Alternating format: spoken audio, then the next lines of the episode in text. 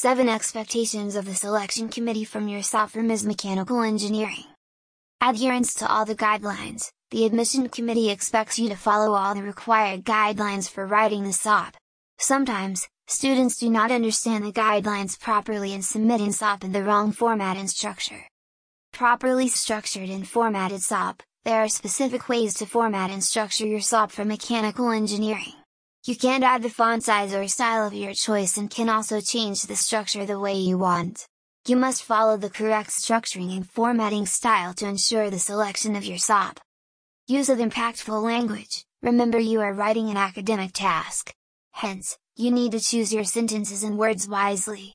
The selection committee expects you to write something that isn't too simple or hard to understand.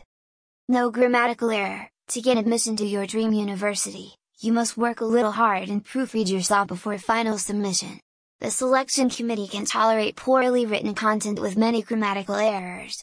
If you are underconfident after proofreading your SOP manually, you can take engineering assignment help and get assistance from the experts.